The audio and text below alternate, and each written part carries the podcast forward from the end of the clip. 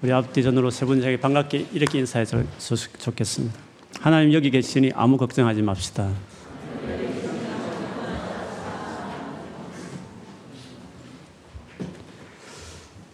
지난 5월부터 어제까지 4개월을 여러분이 교회에서 이렇게 허락해 주셔서 안식을 보내고 왔는데요. 마치 지난 주일에 보고 오늘 또다시 보는 것처럼 아주 4개월의 갭이 느끼지 않을 정도로 참 편안한 것 같아요. 여러분도 좀 그렇습니까? 네. 오, 감사합니다. 좀 달라진 것이 개인적으로 있다면 아마 목사님 저 흰머리가 저리 많았나 이렇게 생각하는 분이 계실지 모르겠습니다. 사실 감추었었는데 아, 오리지널 한번 해보자 해서 4개월 동안 어, 아마 더 하얘질 것. 이 조금 남은 검은 것은 아마 염색한 게 아직 안 빠졌어. 그런데 어, 한번 길러보자 해서 그냥 기르고 있는데 어떤 사람은 괜찮다 하더라고요. 그래서 음, 계속 한번 해보려고 그렇게 합니다. 아, 엽는 가운데 여러 가지 뭐 여러 좋은 것도 있었겠지만 또 힘든 부분도 있었을 텐데 자리 지켜주시고 섬겨주신 여러분께 정말 감사합니다. 그리고 4개월 동안 없는 가운데 혹시 저희 교회 새롭게 등록하고 신앙생활하는 분이 계시면 특별히 반갑습니다. 네. 아마 그런 것 같아요. 친하게 지냈던 사람은 아무리 많은 시간이 흘러도 어, 수십 년을 흘러도 만나면 어제 막 만나고 오늘 다시 만난 것 같이 전혀 어색하지 않고 편안하게 느껴지지 않습니까? 여러분도 아마 그런 느낌을 많이 받으실 것입니다. 제가 안식일 기간 동안에 12년 전에 한국에 있을 때 같이 한 교회를 섬겼던 목사님 가족이 저희 집에 한 일주일 머무셨어요. 인도네시아에서 선교를 하고 계시다가 기회가 마침 되어서 저희 집에 머물렀는데 진짜 어제 만났다 오늘 만난 것처럼 그 12년의 갭이 전혀 안 느낄 정도로 그렇게 편안하게 어, 속에 있는 이야기 그대로 우리 모습 그대로 보여줄 정도로 때로는 부부 앞에서 아내가 저와 같이 말다툼할 정도로 이렇게 전혀 어색하지 않게 편안한 마음으로 어, 했던 적이 있었습니다. 왜 세월이 그렇게 흘러도 그렇게 오래간만에 만났음에도 불구하고 전혀 어색하지 않고 오랫동안 지냈던 사람은 편안할까?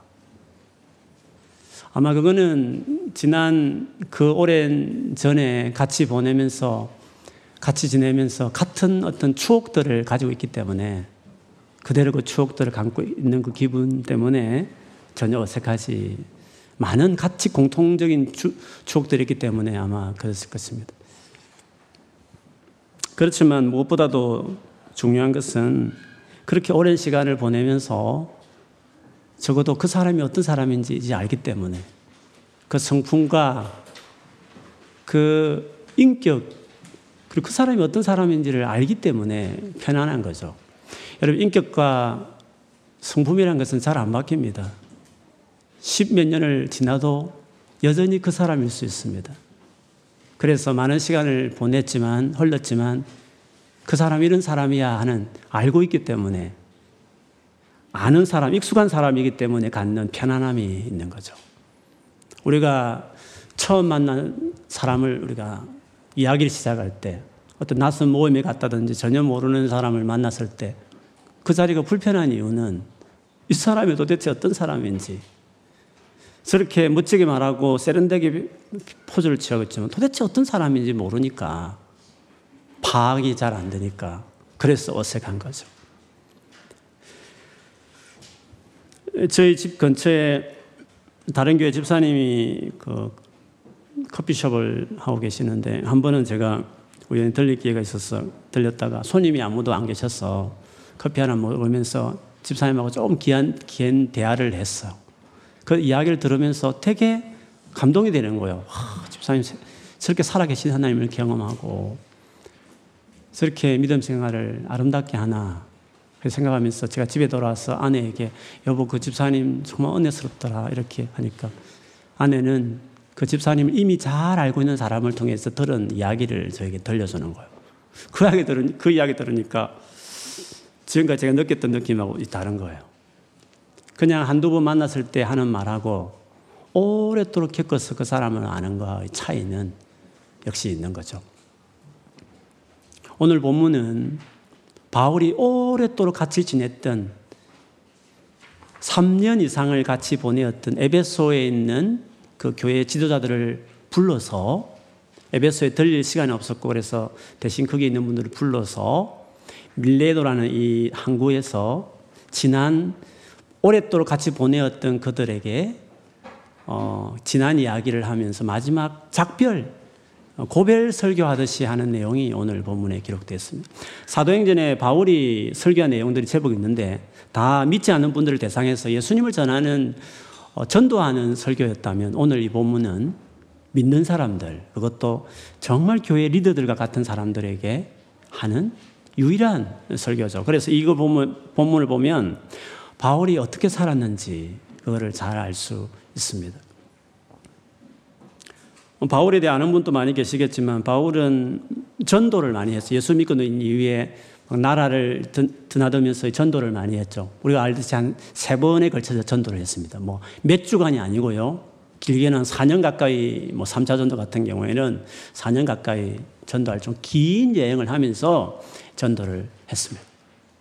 마지막 전도를 끝내는 마당입니다. 근데 3차 전도를 끝내면서 바울이 2차 전도 때 어, 교회를 세웠던 것, 지금은 그리스 지역이죠. 그 지역을 쭉 돌면서 이제 항구를 거쳐서 오늘 뭐 항구 이름이 많이 나왔습니다. 여러분 궁금하시면 지도를 딱 인터넷 쳐보시면 다 나옵니다. 거쳐서 드디어 이제 밀레도라는 지역에서 어, 에베소 장로님들을 이렇게 부르죠. 여기서 말하는 장로는 그 교회 지도자들을 지금 목회자와 같습니다. 바울이 3차 전도를 에베소라는 여기에서 3년을 머물면서 목회했습니다.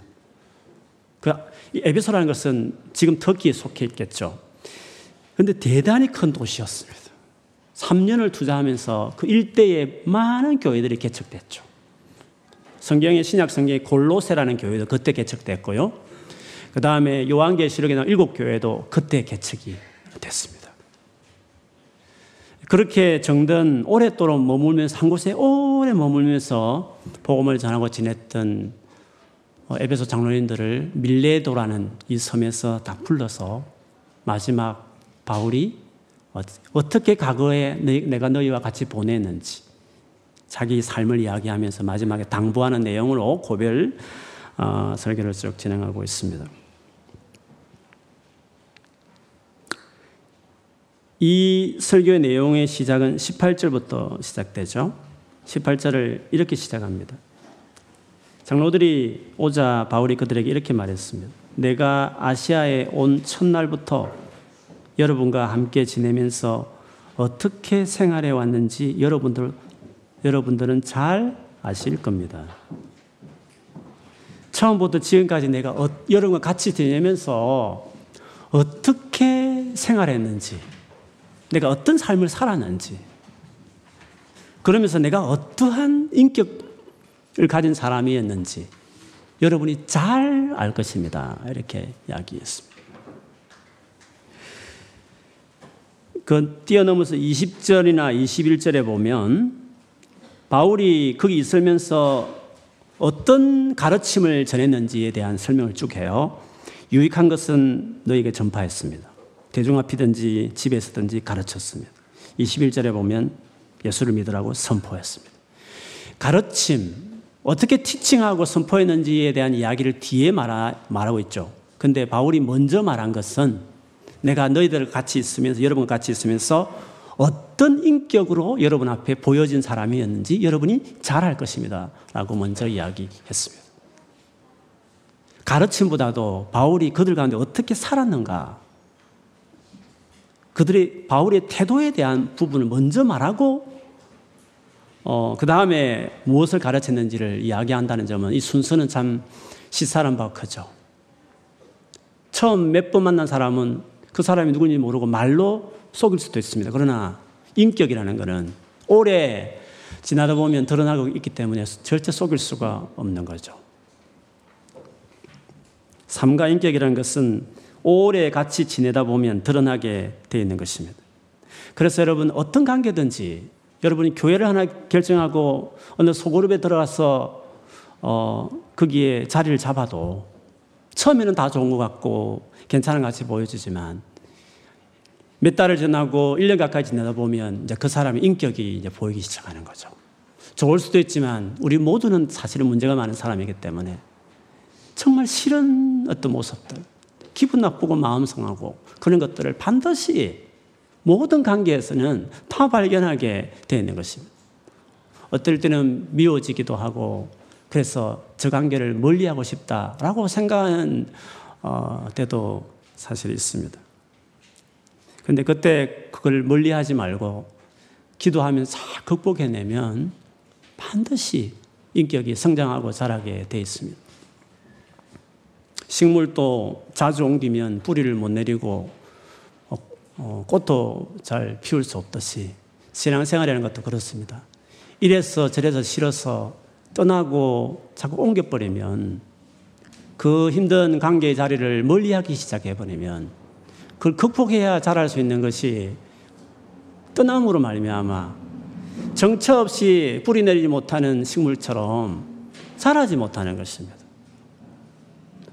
그래서 특별한 사유가 있어서 교회를 옮기는 경우도 있지만 너무 교회를 자주 옮기는 사람들을 보면 아는 것도 많고 뭔가 대단한 같이 보이지만 오래 쭉 사귀 보면 그 인격에 흠이 많다는 것을 알게 되는 거죠. 왜? 인격은 머물면서 그 갈등을 극복해내면서 모든 관계에는 쌍방 간에 다 문제가 있습니다. 정도의 차이는 있겠지만. 갈등을 극복해낼 때 내가 맞춰야 되니까 맞춘다는 건 내가 바꾸는 걸 이야기하는 것입니다. 그래서 인격이나 삶이 바뀐다는 것은 갈등을 극복해내어야 그 자리를 떠나지 않고 묵묵하게 지키면서 인내하면서 그걸 넘어서야 그래야 바뀌게 되는 것이죠. 그런데 참 그게 쉽지 않습니다. 그래서 10년 전에 살아, 만났지만, 10년 후에 만났지만 그 인격이 여전할 것이다. 만나보면 진짜 그런 거죠. 그만큼 사람이 인격이라는 게 그렇게 잘 바뀌지 않는 것입니다. 우리가 어떻게 하여야 이 힘든 변하지 않는 우리의 인격과 성품이 더 좋은 방향으로 바뀔 것인가? 오늘 바울의 인격에 대한 이야기를 하면서 그 부분을 좀 나누고 싶습니다. 힘들지만 어렵지만 삶과 인격이라는 것은 반드시 바뀌게 되어 있습니다. 왜냐하면 내가 뭐 의지를 다지고 내가 나 자신을 고쳐보겠다고 해서 바뀌는 것이 아니라 그렇게 보면 진짜 소망이 없을 수 있지만 우리를 만드신 예수 그리스도를 그분과의 관계에 헌신하기 시작하면 물론 그분이 로봇처럼 확 바꾸는 분은 아니시죠. 할 수 있지만 인격적인 분이기 때문에 그렇게 하지 않으시지만 그럼에도 불구하고 그 예수 그리스도의 관계에 지속적으로 자기 삶을 드리고 헌신하면 더딘 것처럼 보여질지 몰라도 반드시 뭔가 달라졌다. 이전보다 더 좋다고 할 만한 변화들이 있는 것입니다. 19절 오늘 바울이 말했던 내가 어떻게 생활했는지를 알 겁니다 하고 난 다음에 19절에 가보면 바울의 인격, 바울이 어떤 사람인가, 어떤 태도로 사람을 대했는가, 그의 됨됨이에 대한 이야기를 19절에 언급을 해요. 19절 말씀이 좀 중요하니까 여러분이 한번 읽어 주시겠습니까? 19절 말씀. 시작.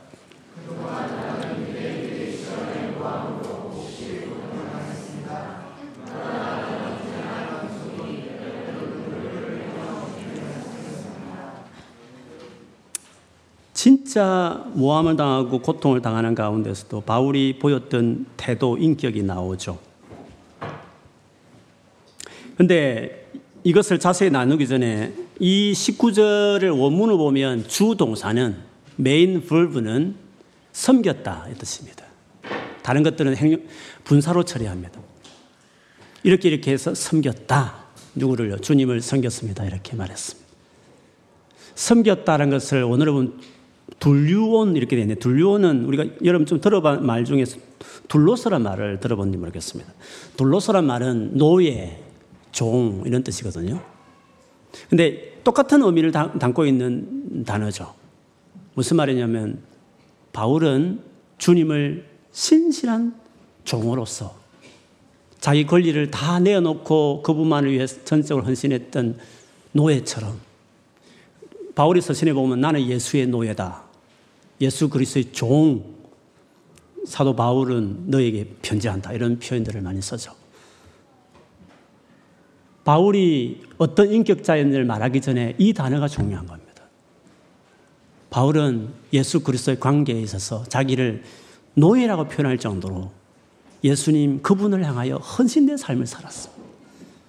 그래서 우리가 지금 오늘 집중해서 살펴보고 싶은 바울의 이 인격은 바울이 본시 열심히 노력해서 뭐 어지를 다지고 고쳐보려고 해서 만들어진 성품과 인격이 아니라 예수 그리스도의 그분과의 관계 안에 그 관계에 헌신한 결과로 예수님 안에서 빚어진 예수님에 의해서 성령의 열매라는 그 말 것처럼 성령 예수의 영이신 그분에 의해서 빚어진 성품이었다. 그런 것을 우리가 먼저 전제하지 않을 수 없습니다. 바울의 많은 서신을 봐도 그가 얼마나 예수 그리스도를 사랑하는 사람이었는지 그 관계에 헌신한 사람인지를 잘 어, 나타나 있습니다. 평생에 그는 예수 그리스도를 알기를 예수님만, 예수님만을 알기를 간절히 원하는 고백을 많이 합니다. 그리고 성도들에게도 자신 있게 말하기를 내가 예수 그리스도를 본받는 같이 내가 예수 그리스도를 그렇게 본받고 싶어 하는 같이 너희들도 나를 본받아라. 자신 있게 내가 예수님을 정말 본받고 싶어 하는 그분과 관계에 헌신된 사람이라는 것을 어, 두 번에 걸쳐서 그렇게 언급하기도 했습니다. 예수님과 관계에 헌신하는 사람은 어떤 인격을 가지게 될까요? 어떤 사람으로 살아내는 사람이 될 수 있을까요? 오늘 바울이 말했던 것은 두 가지였습니다. 겸손과 눈물이었습니다.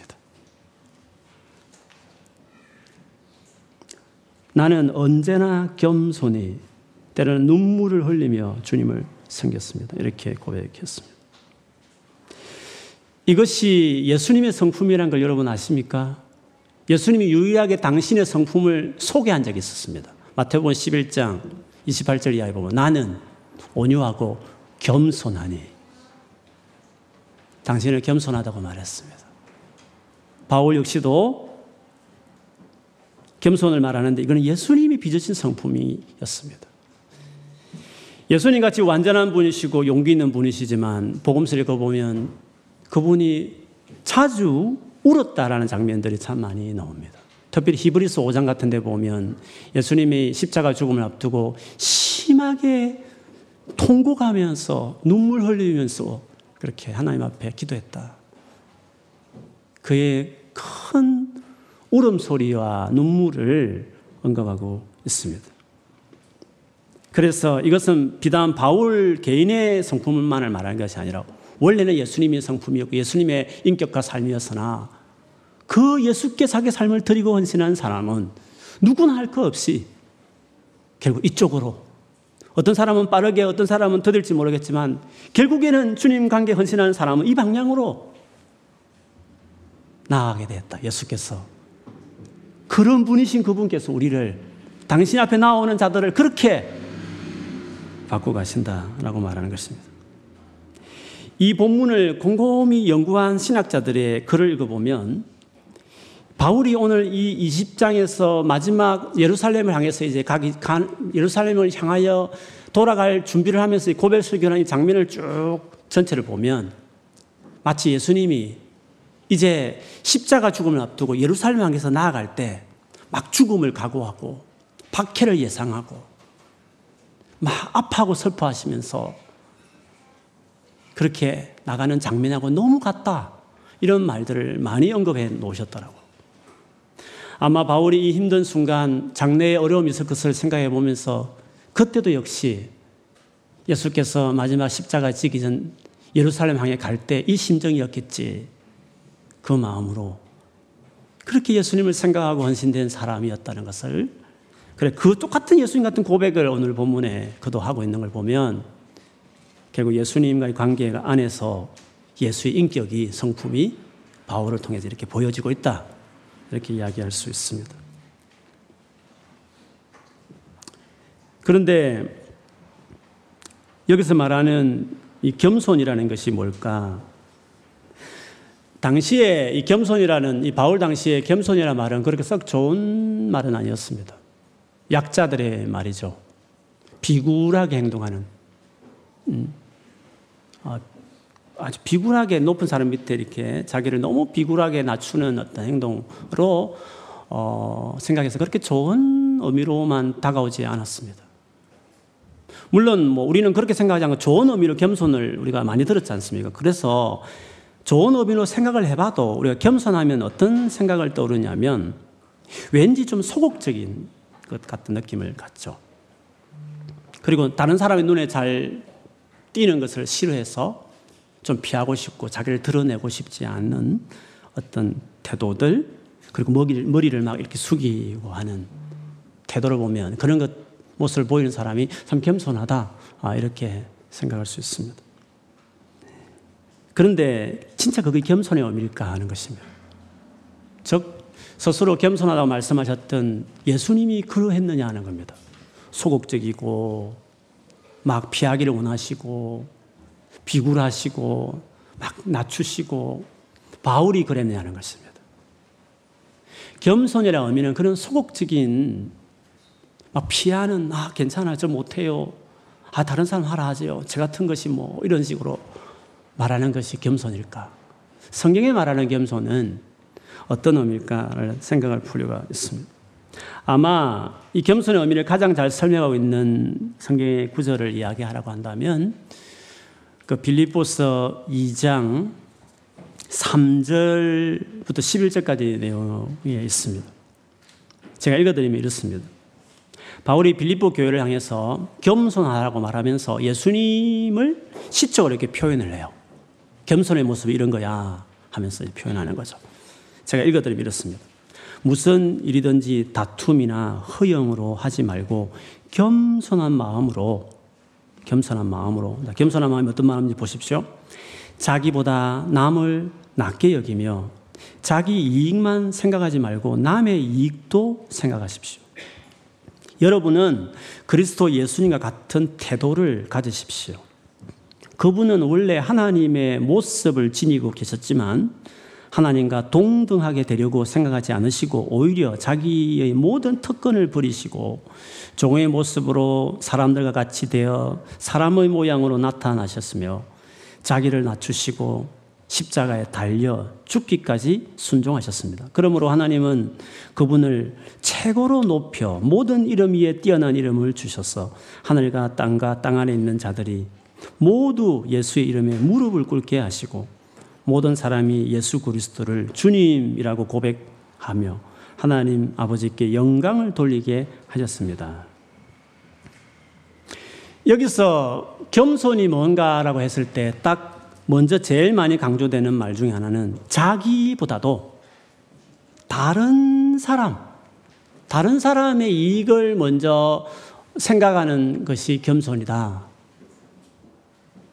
자기보다도 다른 사람을 먼저 생각하는 마음이라는 것을 알 수 있습니다. 그래서 예수님처럼 본인만 생각했다면 본인이 하나님이시고 동등하신 분인데도 불구하고 그 특권을 누릴 수도 있지만 불구하고 자기만 생각하면 그냥 그 자리에 있을 수 있지만 자기 아닌 우리를 생각해서 종이 되셔서 사람의 모양으로 이 땅에 오셔서 자기를 낮추시고 그리고 우리를 위해서 우리를 어떻게든 구원하겠다고 십자가에 돌아가셨습니다.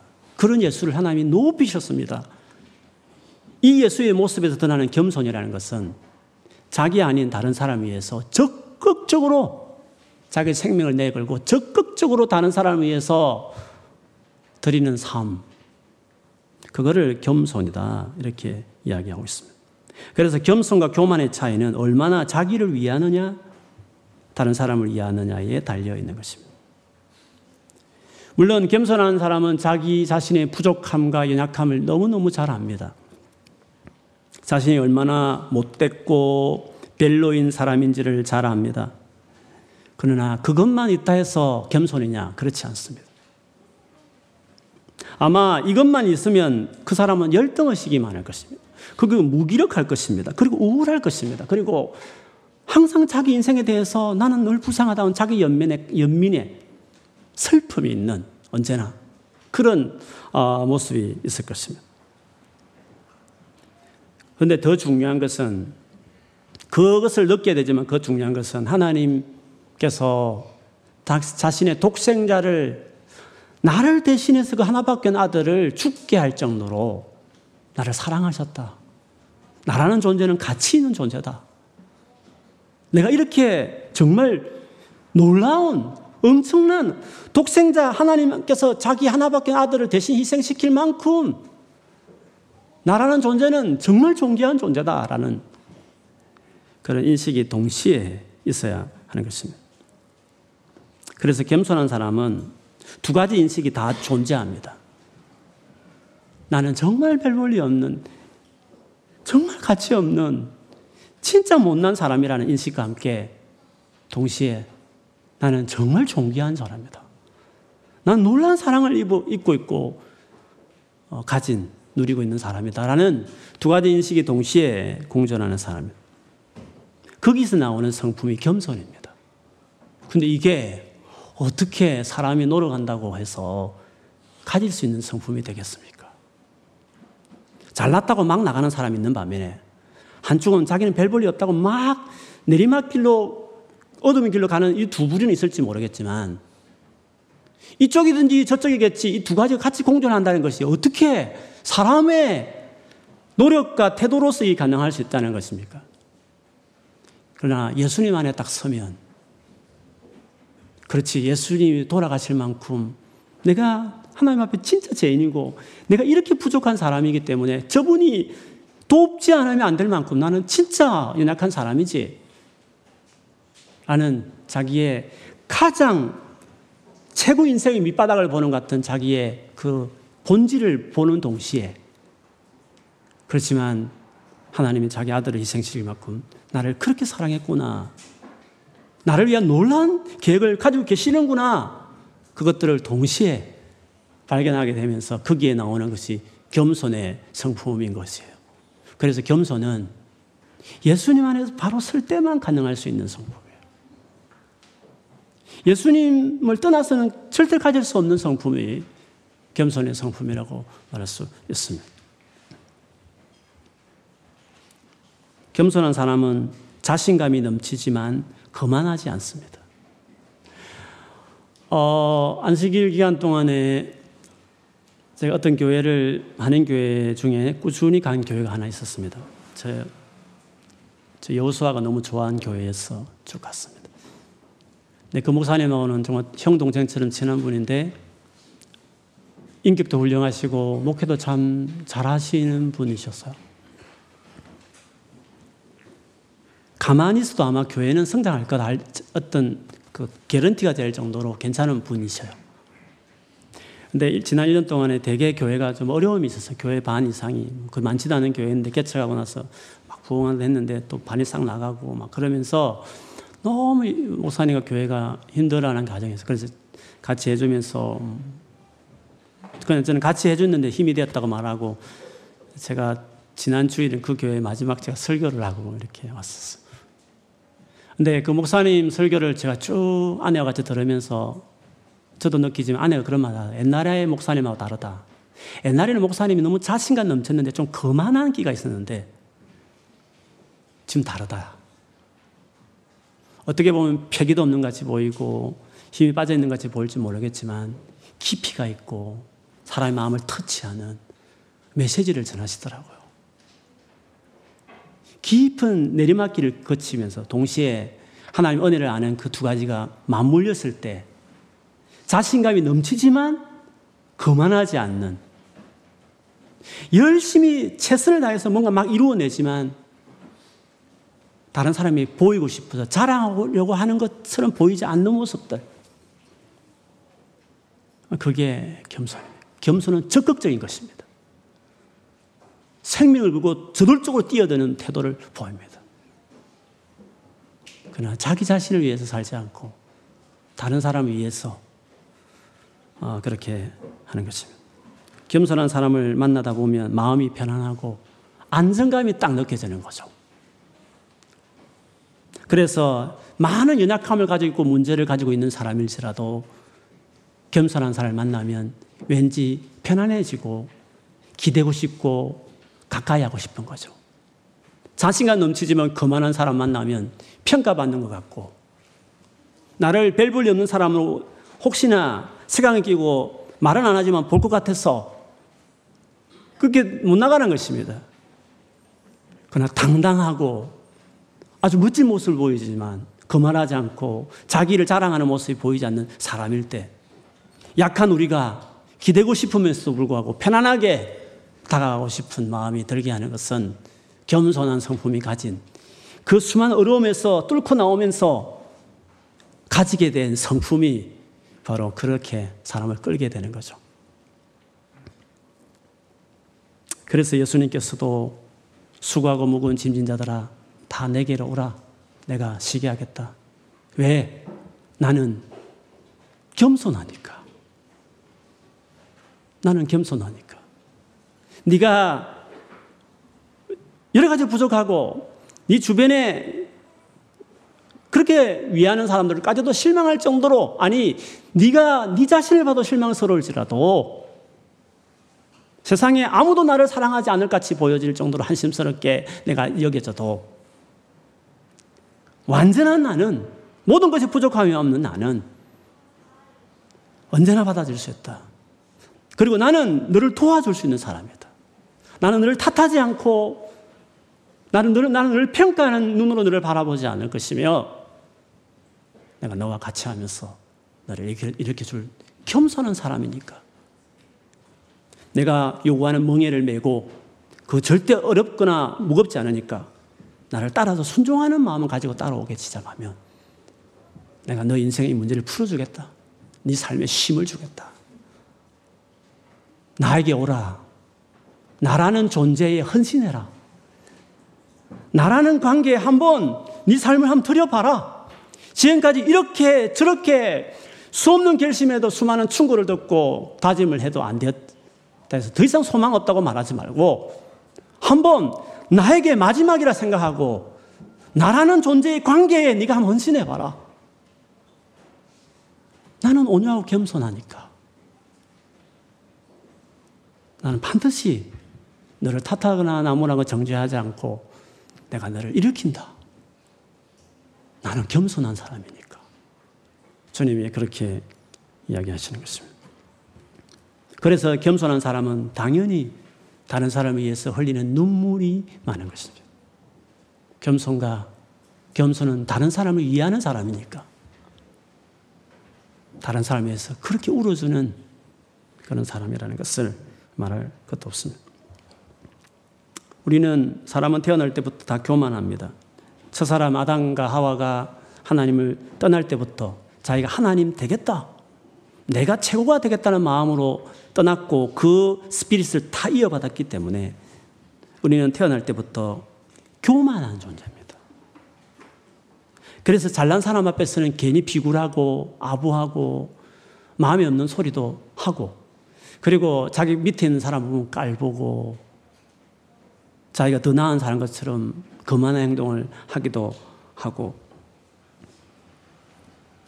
뭔가를 열심히 하는데 때로는 뭐 섬기기도 하고 뭐 음식도 사줄 수 있고 아니면 자기 일에 열심히도 하지만 사실은 잘 보이고 싶었어. 내가 그래도 괜찮은 사람이야. 순수하게 자기를 위하는 천사표 같이 때로는 그렇게까지 행동하면서까지 동기는 자기를 위해서. 알아주지 못할 때 서운해하는 걸 보면 다 자기를 위해서 했다는 거죠. 자기를 위해서. 우리는 본래 다 그렇게 교만한 사람이라고 말할 수 있습니다. 거만한 자신감, 자랑하기 위해서 하는 열심들, 이런 사람들을 만나다 보면 우리는 당연히 실망하게 되고 또 괜히 그 사람 앞에 서면 나를 조롱하는 것 같고 평가, 평가받는 게 싫으니까 그런 잘난 사람들은 가까이 하고 싶지 않고 그런 마음이 들어서 교만한 사람 가까이 하기가 너무 부담스럽게 되는 거죠. 그러나 우리 주님은 그렇지 않습니다. 가장 위대하신 완전하신 분이시지만 그분은 겸손한 분이신 것입니다. 그러므로 그분과의 관계에 헌신하고 올인하기 시작하면 그렇게 바뀔 것 같지 않은 우리의 성품과 인격이 주님처럼 그렇게 달라지게 되는 것입니다. 저를 봐도 부모 없이 살았고 할머니 밑에서 그 함부로 대하는 표현이 이상하지만 함부로 대할 수 있는 할머니 밑에서 자라다 보니까 얼마나 제가 교만하고 내밖에 모르는 사람이었는지 모릅니다. 아마 정상적으로 살아온 사람보다도 훨씬 이기적이고 어떻게 보면 내 위주로 생각하면서 살아온 사람일 수 있습니다.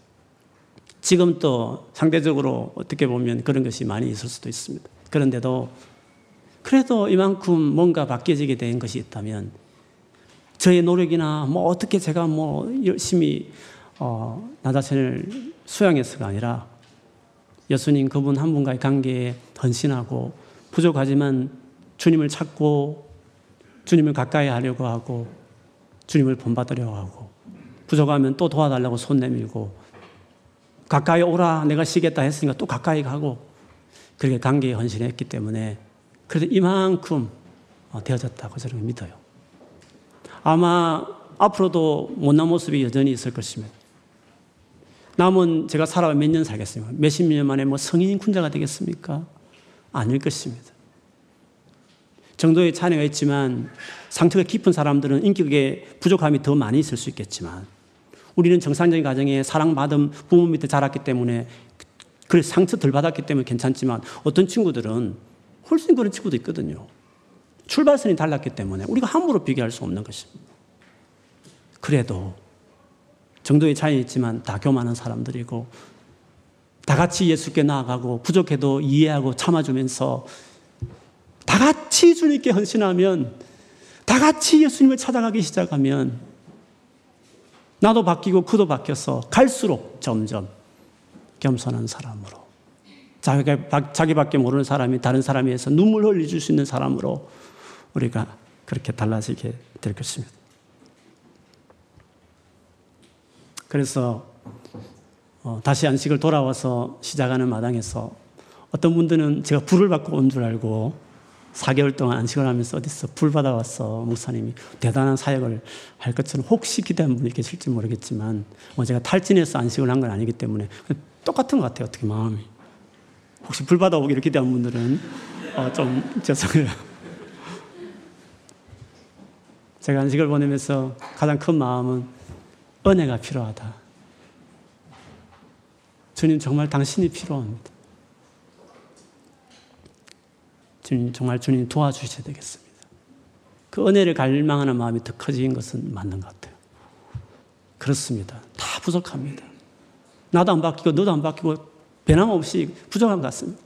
그런데 하나님 은혜 구하고 예수님 가까이 하면 우리는 달라지게 되는 것입니다. 그렇게 하다가 주님 앞에 가는 것입니다. 우리가 오래오래 사귀면 사귈수록 우리에게 기억돼야 될 우리 자신의 인격과 삶이 있다고 한다면 오늘 바울에게 어, 보여졌던 것처럼 참 그 사람은 겸손한 사람이었다. 그렇게 겸손한데도 당당함이 있었고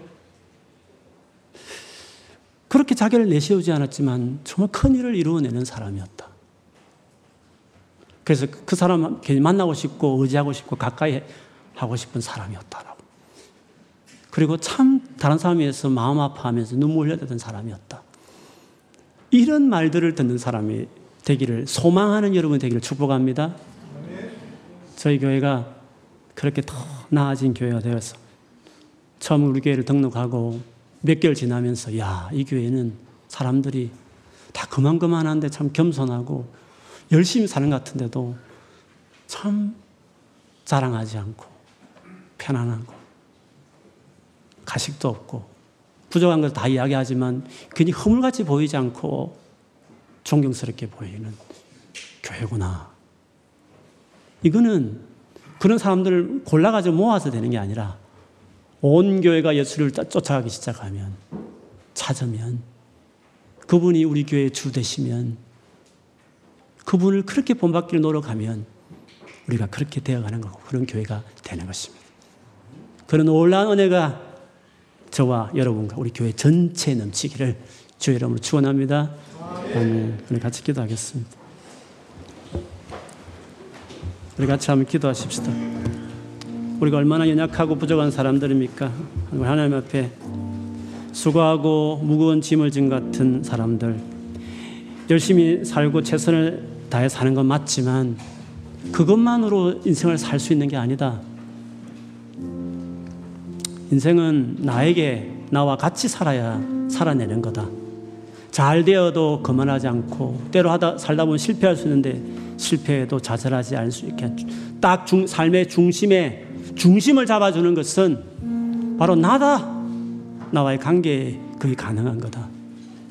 나에게 오라고 말씀하신 주의 음성을 다시 여러분에게 들려드리면서 우리 모두가 주 앞에 나아가는 시간이 되었으면 좋겠습니다. 오늘 같이 기도하면서 한 주간의 삶, 지금까지 살아온 지난 삶을 돌아보면서 발본치고 노력해도 안 되어서 힘들었던 아직도 여전히 많은 문제가 있는 우리의 삶이 있거든. 주님 당신이 필요하고 도와주셔야 되겠고 내가 다른 거 아무리 바빠도 주님 찾고 가까이 하는 것은 내가 헌신하겠습니다. 주여 저와 함께 해 주십시오. 주 곁에 저를 이끌어 주십시오라고 우리 같이 한번 소리내어 기도하겠습니다. 하나님 아버지 저희를 도와주십시오. 살아가면 살아갈수록 특별히 이 낯선 외국 땅에 살면서 더더욱이나 내 힘으로 정말 감당이 안 되는 예기치 못한 여러 가지 어려움들 이 많은 경쟁자들 속에서 내가 과연 잘 해낼 수 있을까? 나의 미래는 어떻게 될 것인가? 이 어려운 인간관계를 정말 나는 잘 풀어낼 수 있을까? 내가 결혼을 할 수 있으며 결혼하면 행복한 가정을 이룰 수 있을까? 나는 자녀들을 잘 양육할 수 있을 부모가 될 수 있을까? 나는 정말 잘할 수 있을까 자신할 수 없는 일들이 우리에게 너무 많습니다. 주님, 그러나 겸손하신 예수께 나아가면 주님께 헌신하는 사람들을 바울을 이렇게 만드셨던 것 같이 주여 우리를 그렇게 만들어 가신다고 하시니 감사합니다. 우리 모두가 주님 앞에 나아가게 하시고 하루의 첫 시간 제일 먼저 일어나면 주님 바라보고 예수님 앞에 무릎 꿇고 하루를 마감하면서도 침대 맡에서 다시금 주님 앞에 엎드리며 내 인생을 맡긴다고 이끌어 달라고 도와달라고 구하면서 그분께 나아가는 우리 모두 되게 해 주시옵소서. 주님 필요합니다. 정말 도와주시고 모든 것들이 절망스러워도 절망하지 않고 또 낙심하지 말고 예수께 나아가는 다 예수께 나아가는 예수께 나아가기로 결정하고 나아가는 것도 어렵게 느낄 때 있지만 그래도 포기하지 않고 그게 포인트 삼아서 주님 앞에 계속 나아가는 우리 모두가 되게 해 주시옵소서. 오늘 그 힘을 그런 성령의 권능을 여기 예배한 우리 모두 안에 이 시간 한 사람도 빠짐없이 성령으로 기름 부어 주옵소서. 이번 한 주간 주님을 찾는 일에 달라지는 한 주가 되도록 축복하여 주시옵소서. 예수 그리스도 이름으로 간절히 기도합니다.